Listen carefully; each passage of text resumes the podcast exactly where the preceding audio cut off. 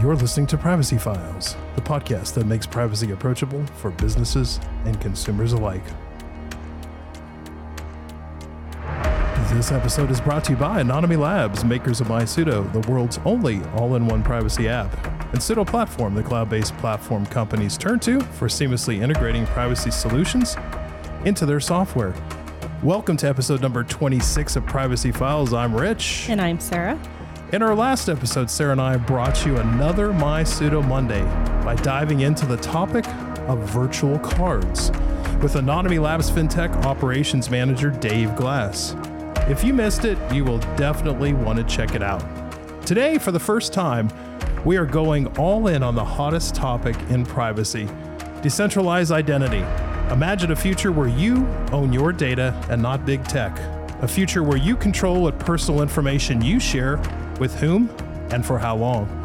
Yes, it seems like quite a dream, but this reality is closer than you think. And here in our Utah studio, all the way from Australia's Gold Coast, we have one of the biggest players in the decentralized identity space, someone who's developing the standards for the game changing technology in identity and data privacy, Dr. Paul Ashley. Welcome to Privacy Files. Thanks, Rich, and thanks, Sarah, for having me today. It's a pleasure to be here.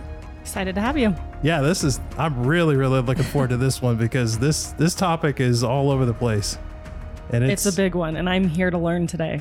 Yeah, so before we uh, get into this too too much, uh, I guess in depth, doctor, maybe you can give us a little bit of uh, your background, some of your history, and kind of how you got to this point on on decentralized identity. Sure, sure. So I've been um, in that really the security, identity, privacy space for more than twenty five years now working across a bunch of different countries and, and industries. Um, and so the way we got into decentralized identity was really from the privacy aspect.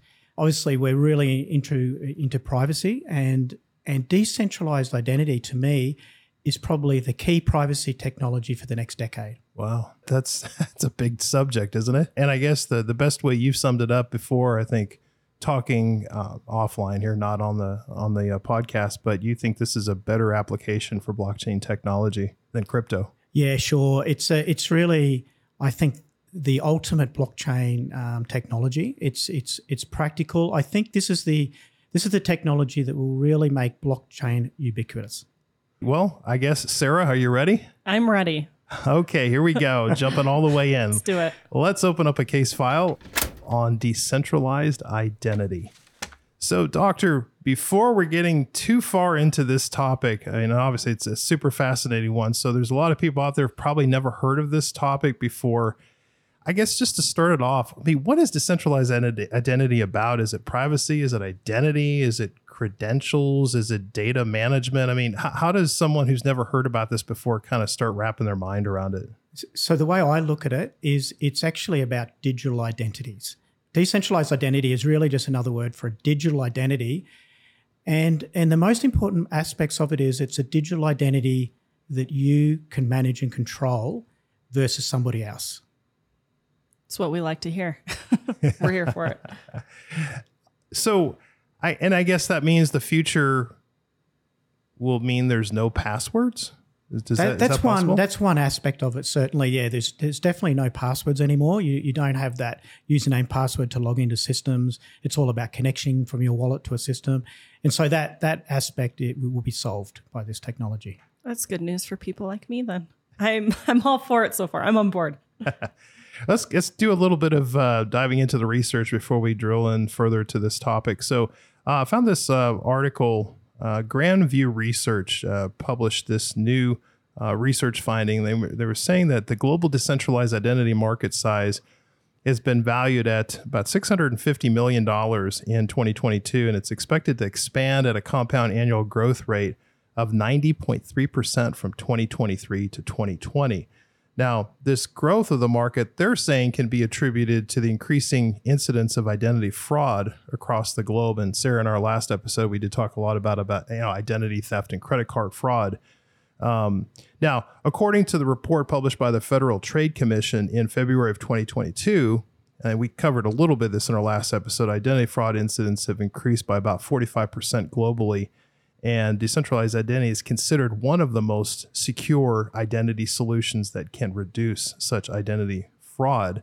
um, thereby driving this market over the forecast period. So, looking at this graph, obviously the the listeners cannot see this, but it's pretty much a hockey stick as you can see this this evolution of the forecast from 2020 to the year 2030 they're showing just a massive increase in adoption and obviously the monetization of this technology. So uh, it's it's exciting to be kind of part of this kind of we're on the forefront right? I mean you're you're involved a lot in the standards development. Yeah, certainly, and I think that I think that's actually an ac- accurate graph from what I've seen. So I've been personally working in decentralized identity for about four years, and four years ago it was very much in its infancy. The people who were just starting to set up those blockchain networks. You, you had a network called Sovrin Network, and you started to see people starting to write standards and doing a little bit of coding and writing some open source. But it's really been the last twelve months where I've really seen it take off, and so it, it doesn't surprise me that they talk about this hockey stick because I think we're at the at the the crest of the wave, and it's really going to take off from here. yeah Awesome. Well, I guess I'm always the definitions. I bring definitions because it helps people understand. It helps me understand, especially today. So, all in all, a summary of what decentralized identity management it's a way of managing your online identity where you the user have control over your own personal information rather than having it controlled by a central organization or company and i was looking at the anonyome.com forward slash blog as well as the mysudo blog and we have dozens of articles around decentralized identity and i didn't realize how many we had accumulated. So i just found one just to sort of look at and i'm pretty sure the doctor i think you wrote it here. Um, it was called can decentralized identity give you a greater control over your online identity? And you sort of have your own definition here. Um, it says decentralized identity is an approach to identity and access management, or IAM, that seeks ways to allow individuals to manage their own personally identifiable information instead of using a central authority. An important goal of decentralized identity is to create standards that will allow internet users to control which applications and services can have access to specific types of personal information. So, this definition has really three important concepts that identity and access management, user control of their personal information, and standards. So, I'm I'm curious to sort of start digging into this, you know, like why decentralized identity now? What's the reason for the push? And sort of like how did we get here? Can I bore you with some history? I'm ready for it. let's do it You gotta you gotta go back sometimes. We've got to go back it. to the late 90s. Let's and, do it. And if you think about the internet in the late 90s, it was called the identity and access management technology that you mentioned. It was, was what we call a centralized model. And, and what the identity access management means is when you go up to, say, a website, you need to be identified and then they need to work out where they need to give you access to it. So that's the access management. And centralized is something we're all still very familiar with, even though it started back in the 90s. It's like I go to the website, it says create an account, it says create username, create password, maybe give them a mobile phone and, and a bunch of other personal data. And then you get access to that account and you get access to that, whatever the service is. And that's what they call the centralized identity and access management model for the internet. And that goes back to the 90s. Once we got into the 2000s, like in, from the early 2000s up to, say, the early 2010s, it, there was a, a, another technology that was developed called federated identity and access management right we all know it as a term called social login this is where instead of you creating an account on a site it would have a button that says log in with google log in with facebook log in with twitter.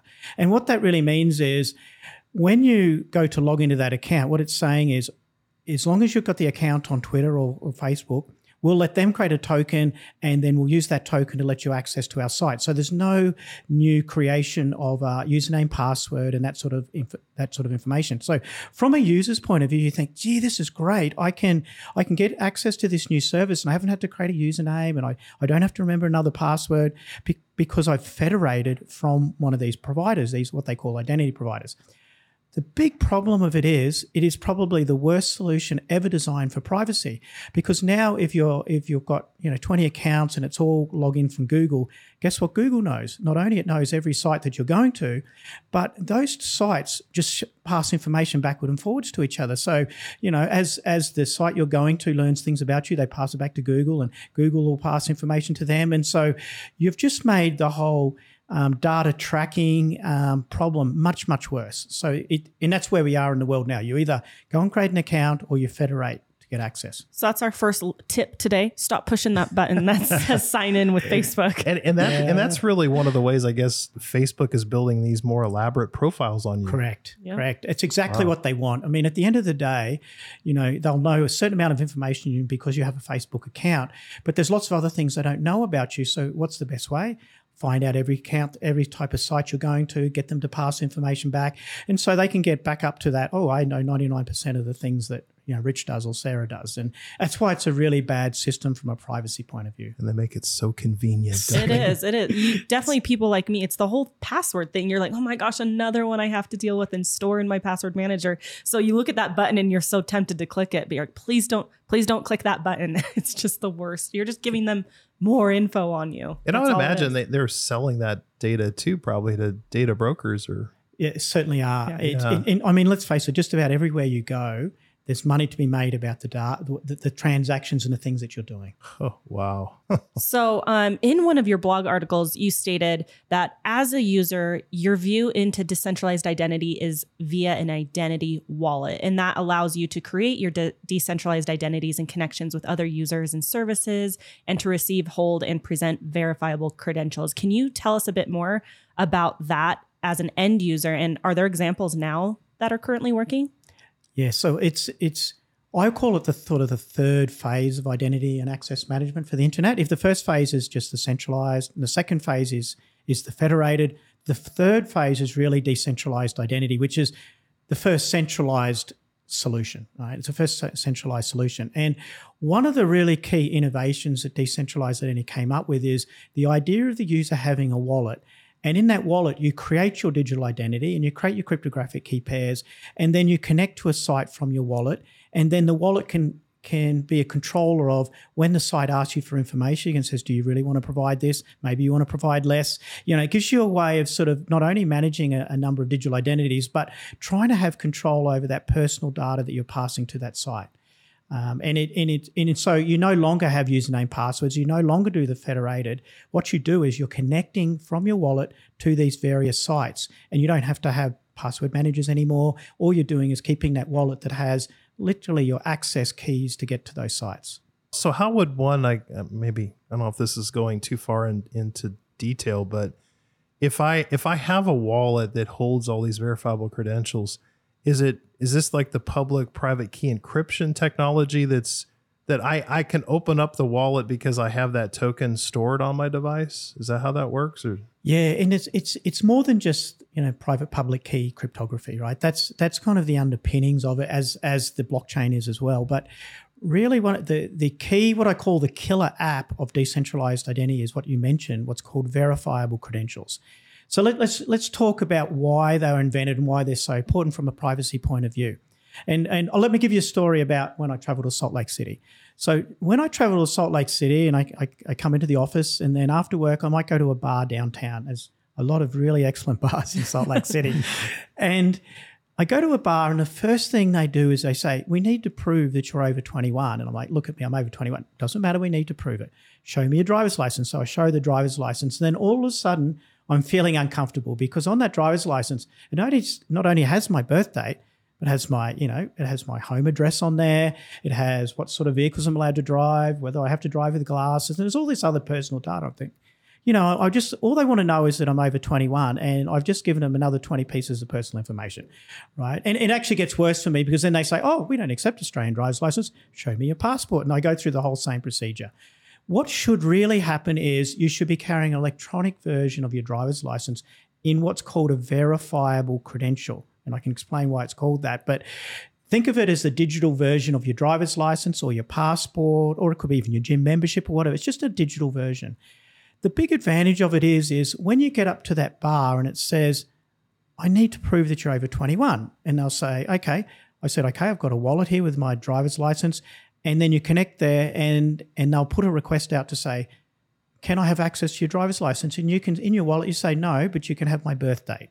For example. And so what you're doing is instead of giving 20 pieces of information, you're just giving the one piece that they need, right? And so you're controlling the amount of personal data is out there. So that bar, maybe they know that Paul turned up and they know my birth date, but that's all they know. They don't know my home address.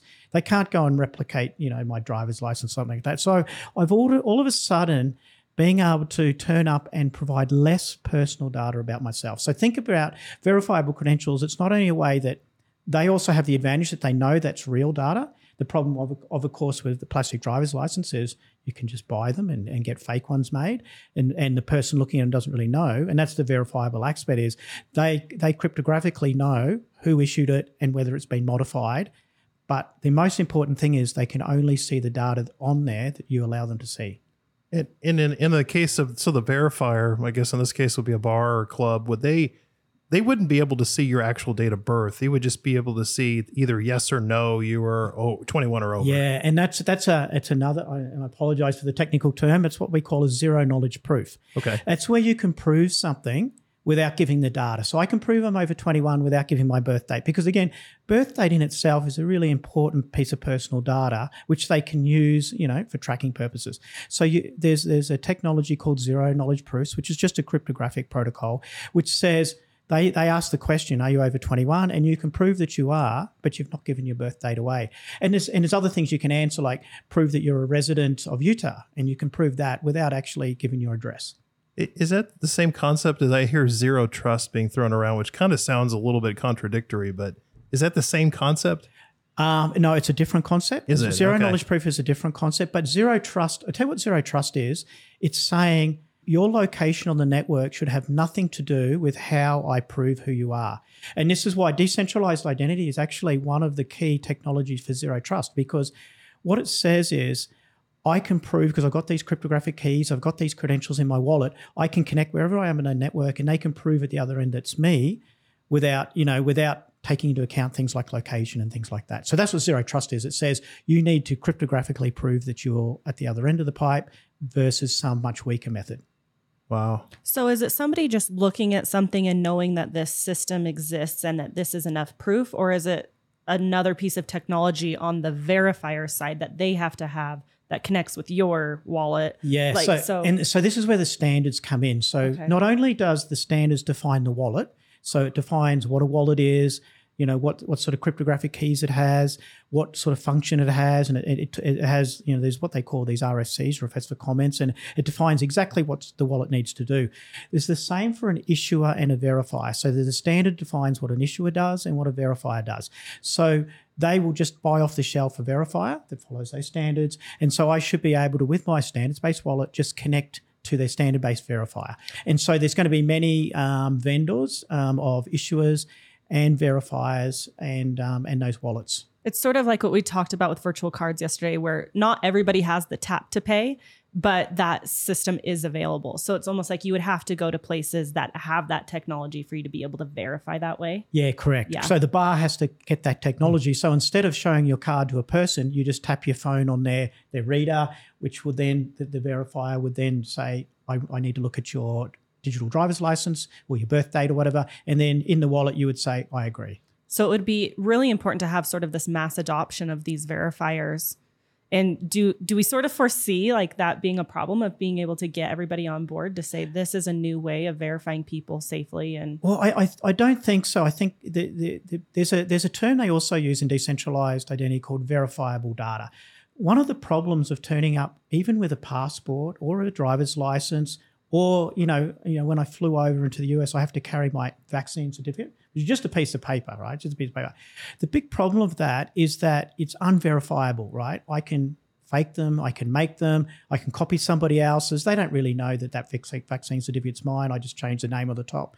And and driver's license are easy to fake, and even passports passports can be faked.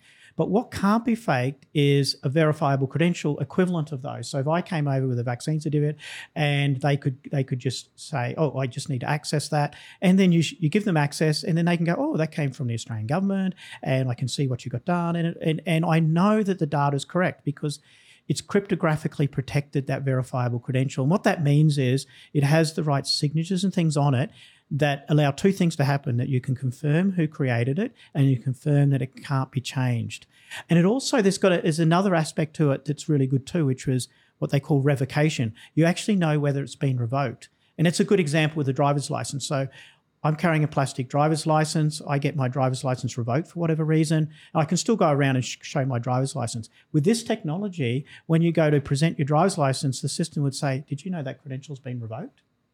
So they know in real time whether it's actually been revoked. Yeah. So there's a lot of things about it which I think will drive the adoption of this. And, and the fact that you, know, you can carry data with you and from your point of view, it's great because you can control what data you expose. But from the, the, the, providers who are using it to issue and verify, they actually know that you're carrying trustworthy data. And that's a really important aspect of it.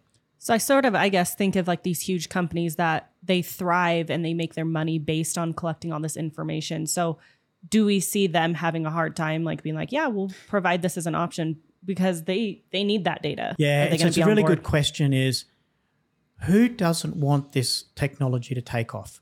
And it's really the data brokers, whether it's the big ones, you know, um, you know, the Googles, the Meta, you know, the Twitter, the LinkedIn, those are the big data brokers. But there's hundreds of smaller ones which want to get access to your personal data that's that's of value that they can sell into advertising and things like that. So there is actually you can sense there is a pushback from that industry, and we and we saw it actually with one of the standards. There's this standard called decentralized identifier. It's in the W3C. And there was a concerted effort to try to block that standard by a, a few unnamed larger data brokers. And, and you know, and they were saying, oh, but there's these technical reasons we don't want some of this stuff to move forward. And but you know, a lot of people were saying actually you just don't want the you just don't want the technology to move forward because all of a sudden you put the user in control. You swing that pendulum back. So at the moment, you know, we know the pendulum's over on their side of the equation. Once decentralized identity becomes ubiquitous and we have wallets and we're controlling our personal data, we have moved that privacy pendulum back more towards the user. So it is not. It is. Uh, it is at a disadvantage to the data broking companies. And that and that's the DIDs, right? The DID. Correct. Yeah. And that yeah. standard actually went through. Finally got approved and everything, but there was pushback from some of the data brokers about it. They just want me to have a better customer experience. That's why they want my data that we always talk about. It. But that kind of it feels that feels good as a user. It's sort of kind of sticking it to the man a little bit, you know, being like, no, I'm going to take my take that control back a little bit. I like that. Yeah. But what about the interoperability? Because you know you're you're currently working on the different standards and protocols. I guess what can they all? Will they all eventually be able to work together, or there, will there be some nuances? Um, it, it it's I, think the, the end goal is everything works together. So when you build a wallet, and so yeah, Anonyome Labs built a, a digital identity wallet and followed those standards and so that should be able to interact, interoperate with any issuer, any verifier. They've also followed the standards. And to be honest, it, it, it, there's a good chance that we will get good oper- interoperability because there's a lot of also accompanying those standards, there's a lot of open source code. So when you go and build your solution, you can use a lot of the open source code that's used by, you know, hundreds of other people. And then you say, well, we know sort of not only from a standards point of view, I'm following that, that it should interoperate, but we're actually using the same code as well. So a lot of the solutions are built under some, some of these open source code bases. So, it, so I guess is the wallet kind of like a like an OS, like an operating system, and then the, your verifiable credentials are more like the content. Correct. That's exactly right. And yeah. and so inside your wallet, you'll have digital identities, and you say, "What's a digital identif- identity? What is it?" Well, it's actually just a cryptographic key pair and an identifier and things like an endpoint, like so that people can reach you just say they want to message you. And so that that set of data makes up what you call your digital identity. And and you can either just keep it in your wallet, or if you want to make it sort of more public, then you can write it to a blockchain. And writing it to a blockchain just means that you could say to an email, you could send someone an email and say, hey, why don't we connect with messaging? Here's my information, and just point to where the blockchain is. And they go, oh, I see that data and it tells me the endpoint, and I know how to connect with you. And so that's one use of the blockchain. Another use of the blockchain is, for, for example, the issuer. The issuer will write things like their decentralized identity. They'll write things like, "What's the schema of the credential that we're going to publish?" And so, if you want to know what's the what's what are the elements within the digital driver's license, you can go to the blockchain, see that data because the schema is written there, and so you know what you're going to receive, and so you can write your applications around that. And, and so, I guess just thinking forward here into the near future. So, one example, I guess, could be uh, you're a university or a college, and you're you're I guess in that case you're an issuer, and you are um, part of that i guess that whole trust network where somebody wants to prove that they went to a school and they have a particular degree and maybe even here's my here are my grades or my Yeah, the curriculum that i studied. Yeah, and it- there's already universities that are issuing verifiable credentials, and exactly for that that reason because you know you get a resume in and you're hiring someone and it says you know I went to this university and I got this degree and I got honors in that degree and and here's my transcript and and again it's, it's not verifiable data. You don't know whether this is true. And and in some cases you know people who you know want to make the effort will go back to the university and said was this a student? Can i can i verify this? And it, and it's often really hard to do that. It's really hard to you know verify if somebody's got a degree and they got these results and things. Whereas what what really should happen is when you finish your degree you should be issued a verifiable credential that says you know i got this engineering degree and i got it with honors. And maybe a separate credential might even have a transcript of all your results in it. And so when you you know when you're working with an employee or through an agency you can provide a verifiable credential to them and that allows them to be able to know this data is truthful so that, that could be what rental history as well. It could be anything, just yeah. pretty much yeah anywhere where you need a, like trusted data or verifiable data is the term they use. So in the wallet, you're sort of you keep mentioning like digital identities. So as far as like MySudo goes, we talk about that all the time. Is that sort of a good stepping stone towards where that's going? Oh, it is. It is, and in fact, the the model of personas in MySudo in with the Sudos exactly matches the decentralized identity concepts because in decentralized identity, it also has the idea that you have multiple digital identities. And each of those are for you to compartmentalize what you're doing. And so this I could have in, in the same way in MySudo, I might have a shopping, you know, persona or a shopping Sudo. I could have a, a digital identity in my wallet for a persona, and I could have and the digital identity there, which is the cryptographic keys, etc. But also I could have a bunch of credentials about that. So this might be a credential that Costco issued to me or Walmart issued to me. And so in the same way that MySudo allows you to compartmentalize those activities, the decentralized identity and the wallet is designed to do the same thing. It Awesome. really is. and i guess the other question kind of thinking more from a business perspective where in this in this whole process where's the mon- where are the monetization opportunities so like in the university example where how would how would someone make money would the university charge for that It- it- they could do that, but we're, we're often, when you have a look at the projects that are out there, we're in, in a lot of ways, it's about either getting better data or getting it in a, in a lower cost way. If you have a look at like a lot of the projects out there, there's usually some network, right? And, and it might be a, a network of banks or a, a network of farms or whatever that network is, and they need to pass data between each other. And and at the moment, it's either manually with paper, you know, you know, I, I, I talked to someone recently who said, look, I, I had to deal with Experian and I had to get this these documents and I had to get them notified and then I had to get them scanned and then I had to put them into an envelope and send them over. And it was a really slow process of you know providing some evidence data right? And and so the problem there is that's very expensive. It takes a lot of time and all those things. Another way they do it is you'll see like you know systems trying to do API calls to each other and passing data that way. And that's also a bit of a nightmare for organizations because you need to have these big growing IT departments that look after these systems that know how to do API calls between partners. And both of those systems are very slow, very expensive, they cost a lot to maintain. And a much better way is actually to take the decentralized approach, which is I'll go to, you know, I'll go to this party that's an issuer and I'll get them to give me a credential and then I'll present it to you. So the user's becoming the way this trusted data gets from one party to another party. And not only does that save a lot of inconvenience and cost, but it's it's as I said, the user then in control of what data is being handed over. So there's a lot of benefits there as well um, in terms of cost savings. In the university case, there's actually a lot of discussion about how you pay for verifiable credentials, and there's there's there's kind of a, a number of different models. So it could be that the verifier. So when you turn up at that employment agency and prove that you've got the university degree, one model is that the verifier pays the issuer. So they pay they they pay the issuer, who's the university, fifty cents for use of that credential. That makes sense? Because if you think about that employment agency, they've now got verified data. They haven't had to have anyone try to call the university, haven't had all those costs are gone. So why not just pay for that credential that they've just used? So that's what they call the verifier paying the issuer model.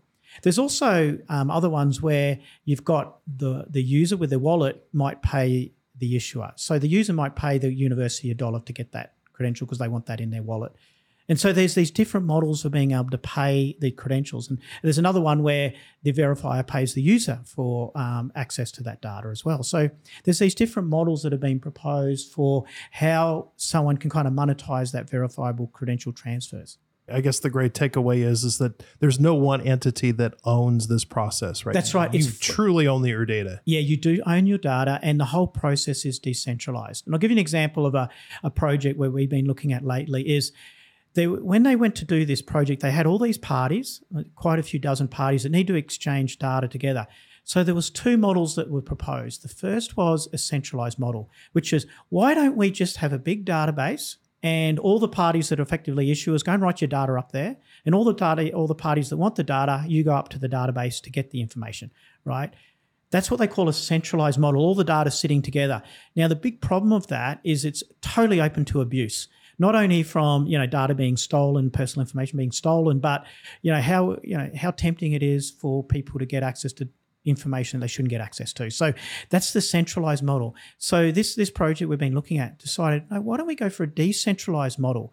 Because and, and what a decentralized model is is don't have any big database. Let the issuers that hold the information pass the information to the user into their wallet. Let them pass it to the verifier. So the user's in control of the data, but there's no one place you can go where all the data is sitting and you can access. So there's a lot, a lot of security, privacy aspects to the decentralized approach, which you just don't get with the centralized approach. So you mentioned um, when we were talking about the monetizing part of it that say an employer you know pays 50 cents to your school to get that piece of information. Yep. do we foresee like one big entity with lots of money to spend going out to different places to get these bits of information? Or is it just like not worth their time and money to go to these different places to get that information from about you to create that profile again Yeah, well, I, I, it makes it much more difficult because, as I said, if you go to the centralized model, you've sort of made it easy. So why why is there a, a hacking news item every week on there? You know, it, whether it's hotel chains, or it's theme parks, or it's credit card companies.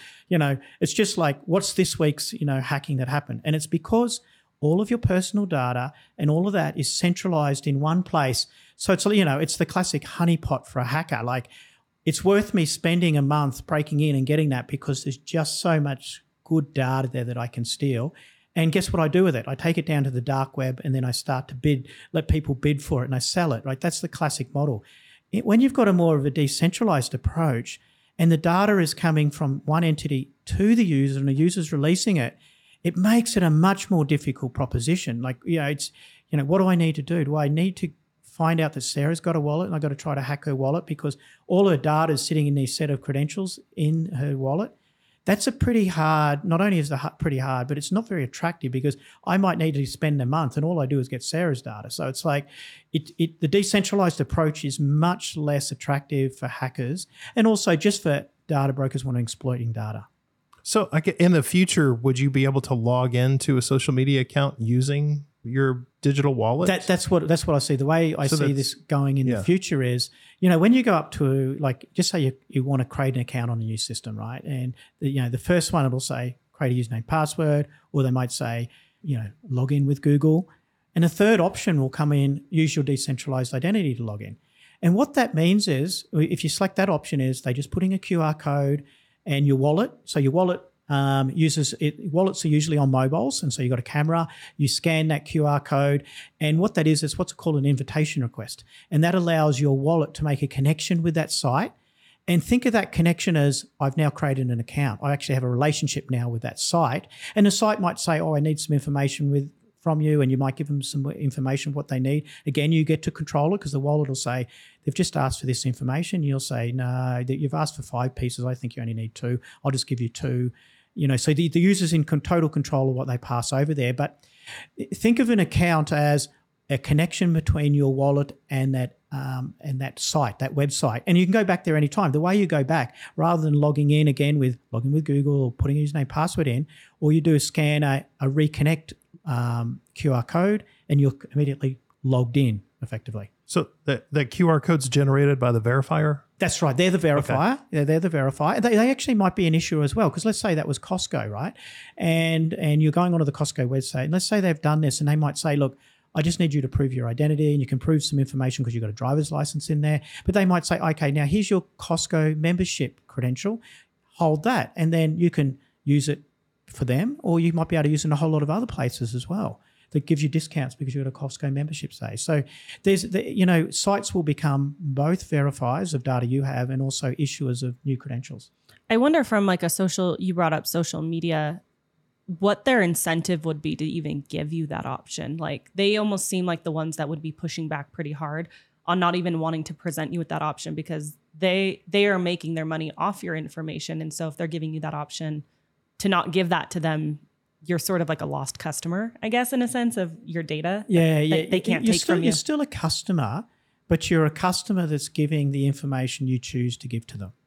Like if, if you've if you've as I said, like if you've done a instead of using a decentralized identity login and you've done that federated login, that you know social login or login with Google, what what you know there is that there's plenty of data passing about you in the system, right? In this case, Guess what? They don't have access to that. All they have is you at the other end with a wallet who's deciding what information to pass over. Yeah, I totally get it from my end because I'm like, I want to be able to protect that, but I don't see like Instagram and Facebook being like, yeah, we want to give you that option. I think The- I, I feel like they'll be the ones pushing back. I, I think you're yeah. 100% right. But, you know, it's, it's one of these competitive things is once you've got a wallet and you've been doing this and you're saying, boy, this is an easy way for login. This is an easy way for me to control my data. There's going to be competitive pressure on those organizations to conform and allow you to log in with that same technology. That's just going to happen. that nice. What, what do you, in terms of um, use cases, what, what do you think are kind of the top three or five right now that are being talked about? Oh, there's, there, there is a number. Like there's, as I said, I- I'd say around the world, there's there's hundreds of decentralized identity projects going on in in, in a bunch of different areas. Um, one is healthcare. Surprisingly, healthcare is one of the areas where they say, well, I need to get some data from, say, my doctor to this specialist that I'm visiting, right? How do I get that data there? And we know how usually they print out information or they pass it in email between them or something. Why not when I'm in the doctor's office? Why not give me a credential and then I carry it and just and and there you can present that to the specialist and they get some information about your medical history. So that's that's one example.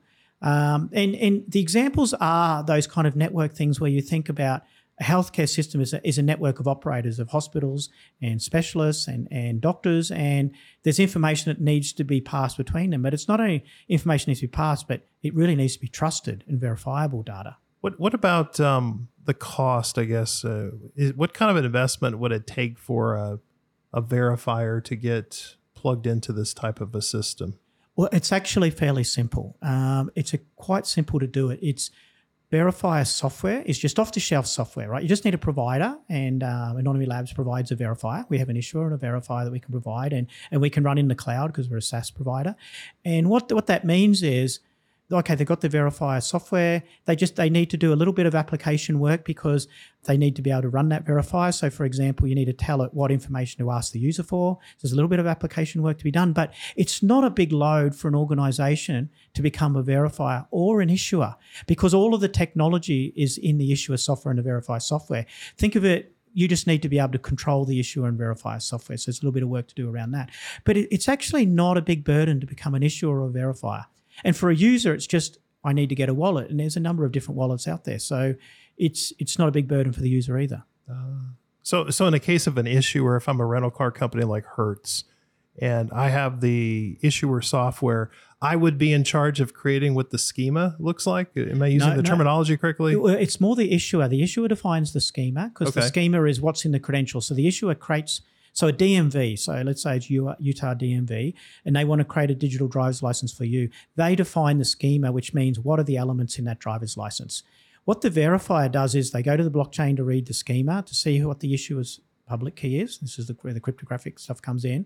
And what the verifier can do is they can go, oh, I can see what information's available to me. What what will I ask the user for on that driver's license?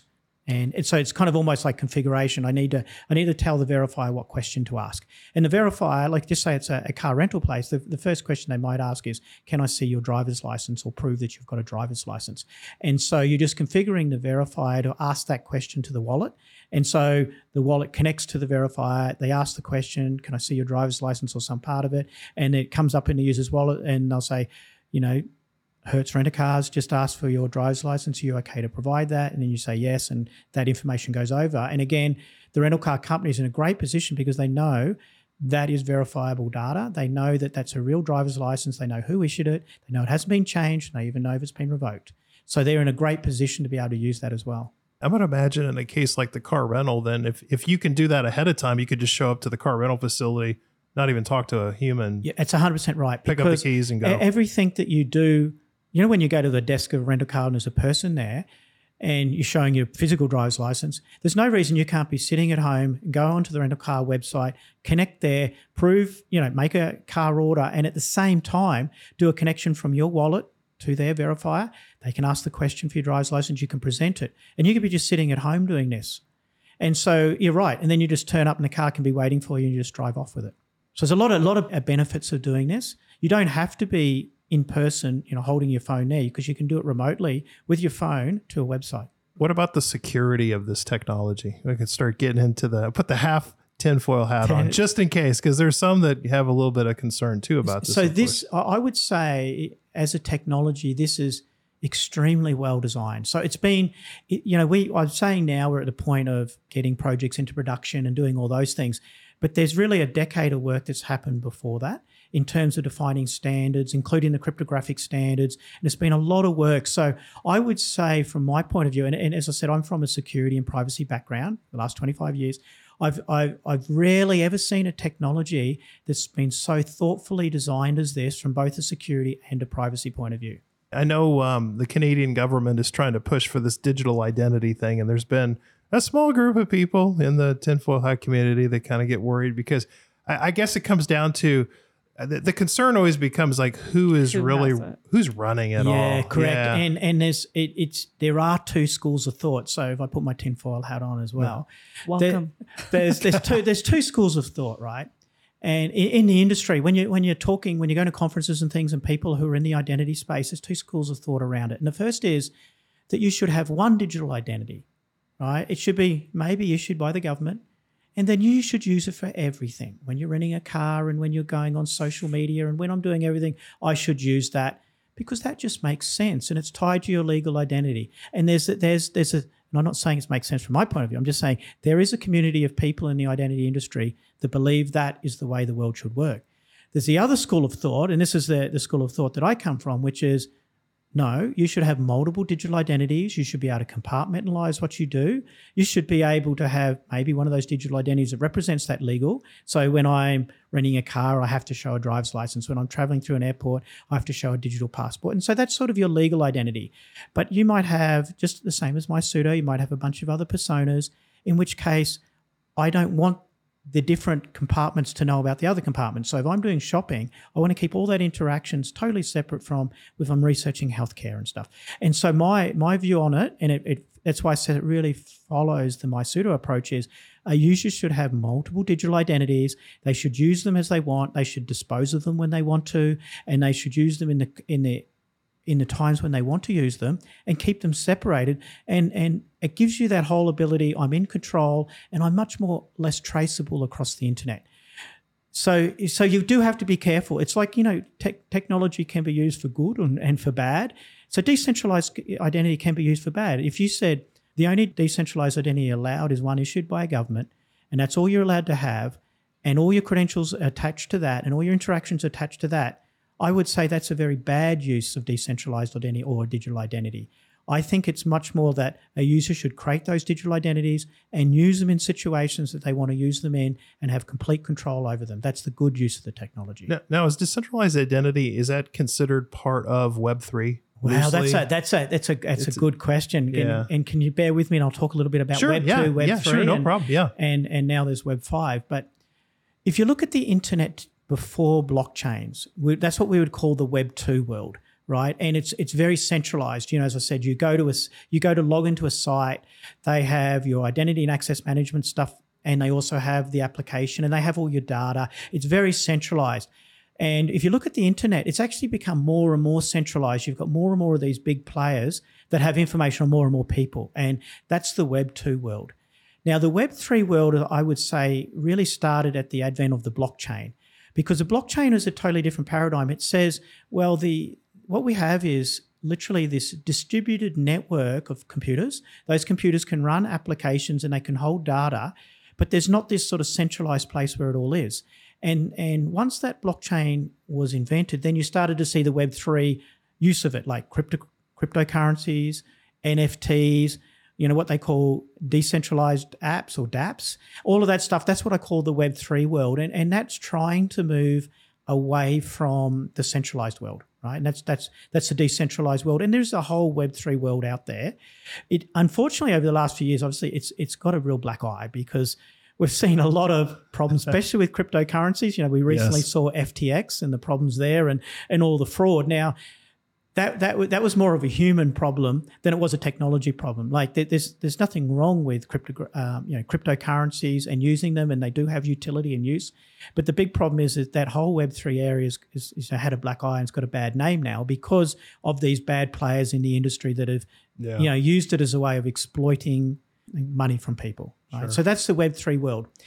Now, decentralized identity, the only real overlap with the Web3 world is the fact that it also uses a blockchain or a ledger technology. That's the only use because in the decentralized identity world, you do have this blockchain underneath, which is what they call the system of trust, which is it's a thing where you put things like public keys. I put my endpoints. I talked about before that you can create an identity in your wallet and you can write it to the blockchain so people can look on it and get access to it. So there is a blockchain involved, and, and, and verifiers use the blockchain to know who the issuers are and what their public keys are and things like that.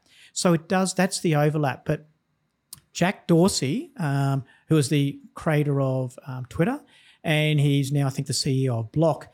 He, I think it was about six to 12 months ago, he came out and he said, look, decentralized identity is really a Web 5 technology. It's not a Web 3 technology. We shouldn't be putting in the basket of Web 3. I think it should be called Web 5. And the reason he called it Web 5 is he says it helps both the Web 2 world and the Web 3 world. It can be used both in that the current world we have plus the decentralized world. So I'd like to call it Web five, and and it's and, and it's not really a cryptographic currency, and it's not an NFT, and it's not a distributed app. It's a identity system. It's an identity system, something new.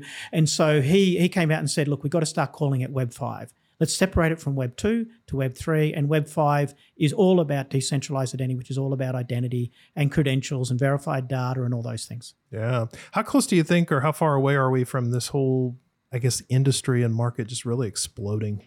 Oh, I think we're right on the verge of it. Like I've really noticed the last year that all of a sudden it's got to a point of maturity, both from standards and actual code and, and implementations. As I said, like, you know, from a Anonyome Labs point of view, we built a wallet. You know, we have an issuer, we have a verifier, and we can deploy those very easy for customers, right? So I think we've got a point where it's actually real now. We can put stuff into production and those projects.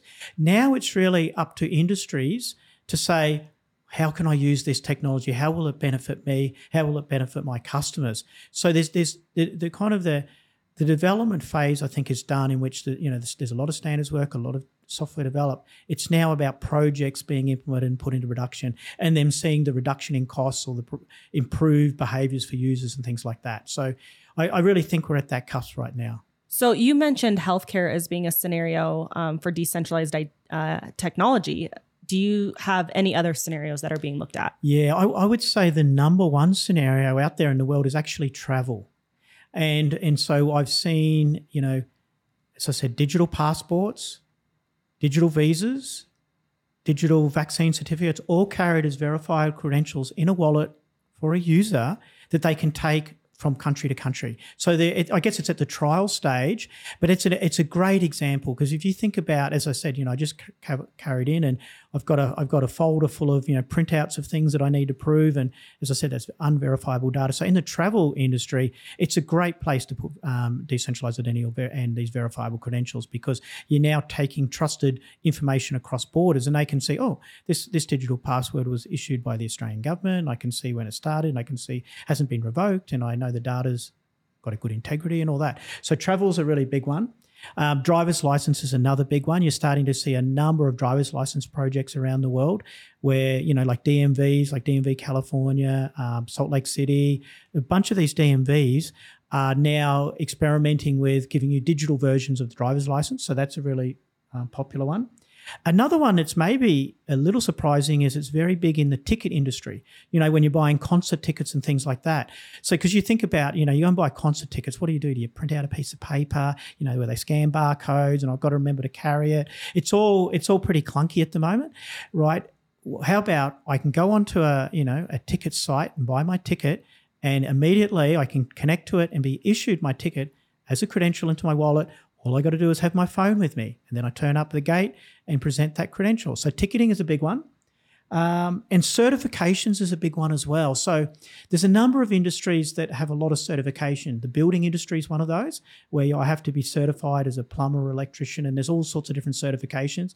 In the farming industry, there's things like you know organic certifications, and it might be you know what sort of fertilizer I use and things like that. So there's certifications that you can use in that industry. So it's anywhere where you need this verifiable data to be passed between you know one entity to you to another entity. So there's quite a lot of those. And if you think about you know the ticket example, it's perfect because I buy a ticket off one company, I then carried my wallet and then I present it at the stadium, which could be run by a different company. So it's very very good way of getting high integrity data. For me, what it'll come down to is trust in who owns that. You know, it's like we said, you mentioned people probably have less trust when it's the government that wants to give me this digital identity, but trusting the companies. You said there's hundreds of projects going on. So it's mm. i guess going to be about sort of vetting those companies that we trust the most for me to be building this digital identity with because i just sort of look at like i think there was probably a, a decent amount of pushback with vaccine passports when those came out. Mm. people were just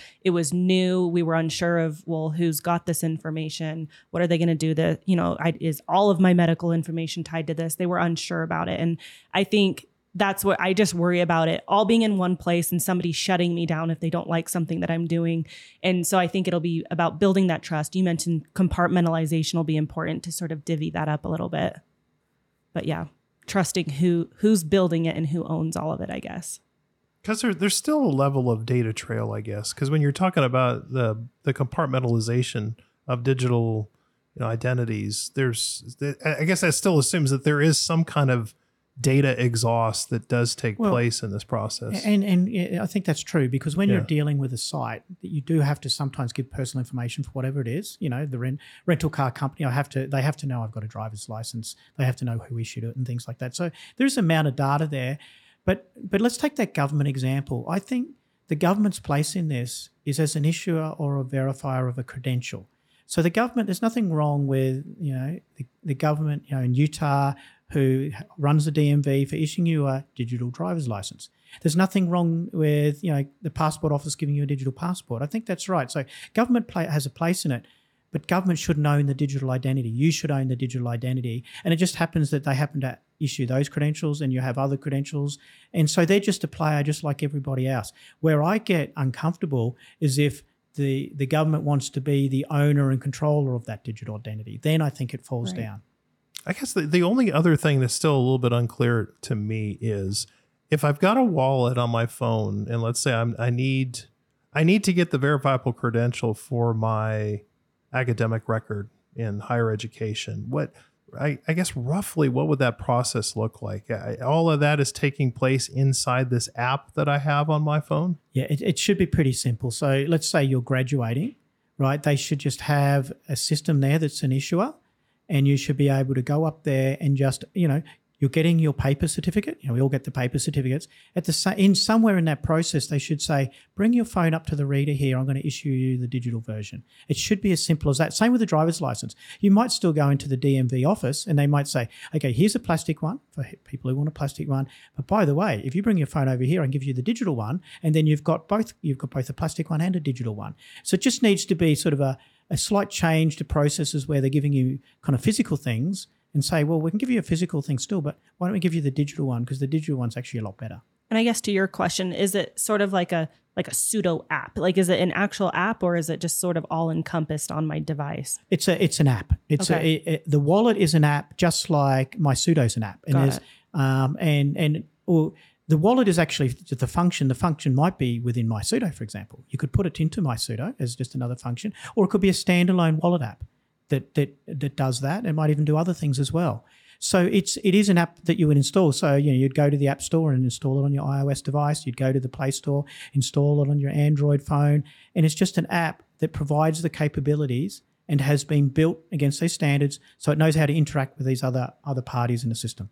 Are there any like security concerns if I lose my phone or you know I drop it in the water and I can't access it, or somebody hacks into my device? Is there So, what so- about that? So just like any other application on your phone, you should back it up, right? And so what what actually happens if you look at the way if you build these wallets properly is you encrypt the data on the in the app and it's only decrypted as it's used.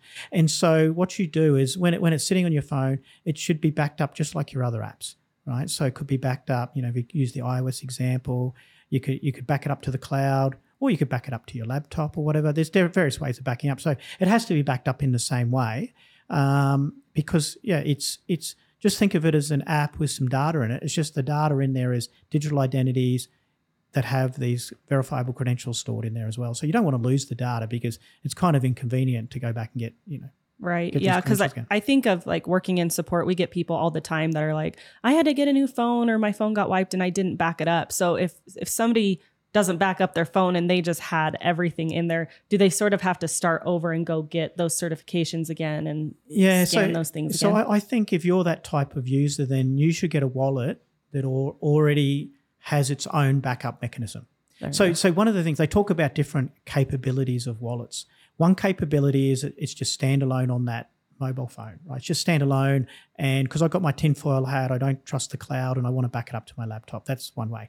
Another way is one of the the, the, the standard features of a wallet is there's a backup service to a cloud, so it'll back up your wallet to a cloud. If you want to, if you're that type of person that is likely to lose it and not back it up, then just get a wallet that has a cloud backup as part of that.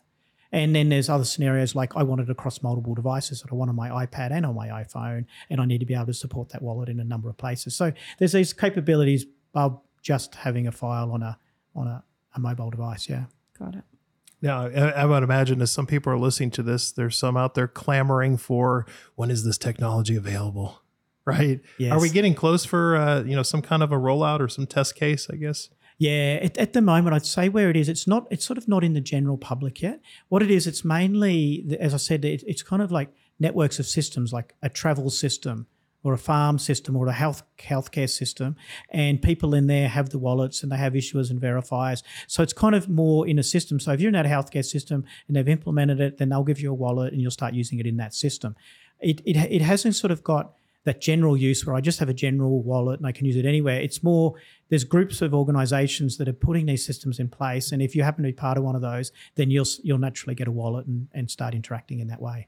But I think I don't think it'll be too long before you know you start to have a, a wallet that you're using in this system for healthcare, and I'm using it for travel, and I'm using it for my driver's license, and I'm using it for the tickets and things like that. Yeah, it sounds like there's a lot of work that's been done though.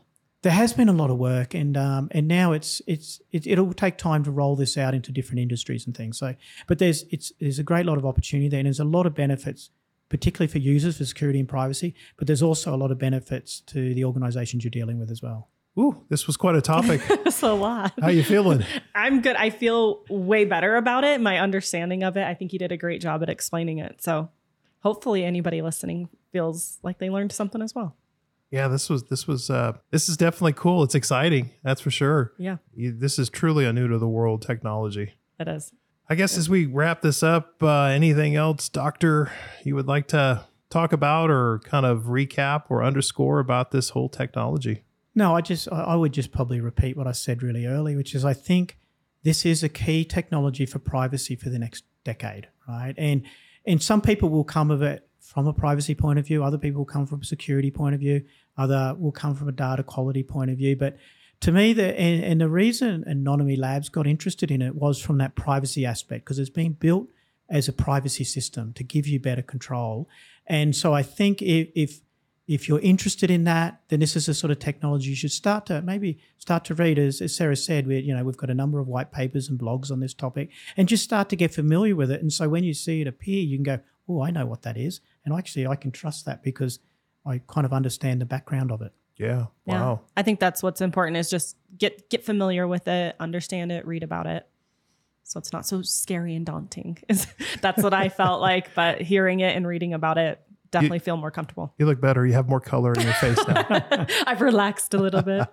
well, I guess, yeah. Thanks to Dr. Paul Ashley. thanks for coming. who, again, is the CTO here at Anonyome Labs. And uh, uh, I would like to say that he did get on the airplane to come all the way over here just for this, but there's other stuff going on too. I'll do a couple of other things while I'm here. well, yeah, once again, I really appreciate you taking the time to do this. This is super informative, and I, I guarantee the audience is gonna they're gonna eat this up. It's it's great information. It's exciting, and uh, wow, new technology. and thank you for having me on to talk about it. It's my favorite topic at the moment. Well, that's going to do it for this episode. In our next episode, Mr. Metaverse will be back as guest co host on Privacy Files, as the two of us will be looking at the emerging science of using open source intelligence for surveillance and even predicting the future. Until next time, don't forget privacy is a human right.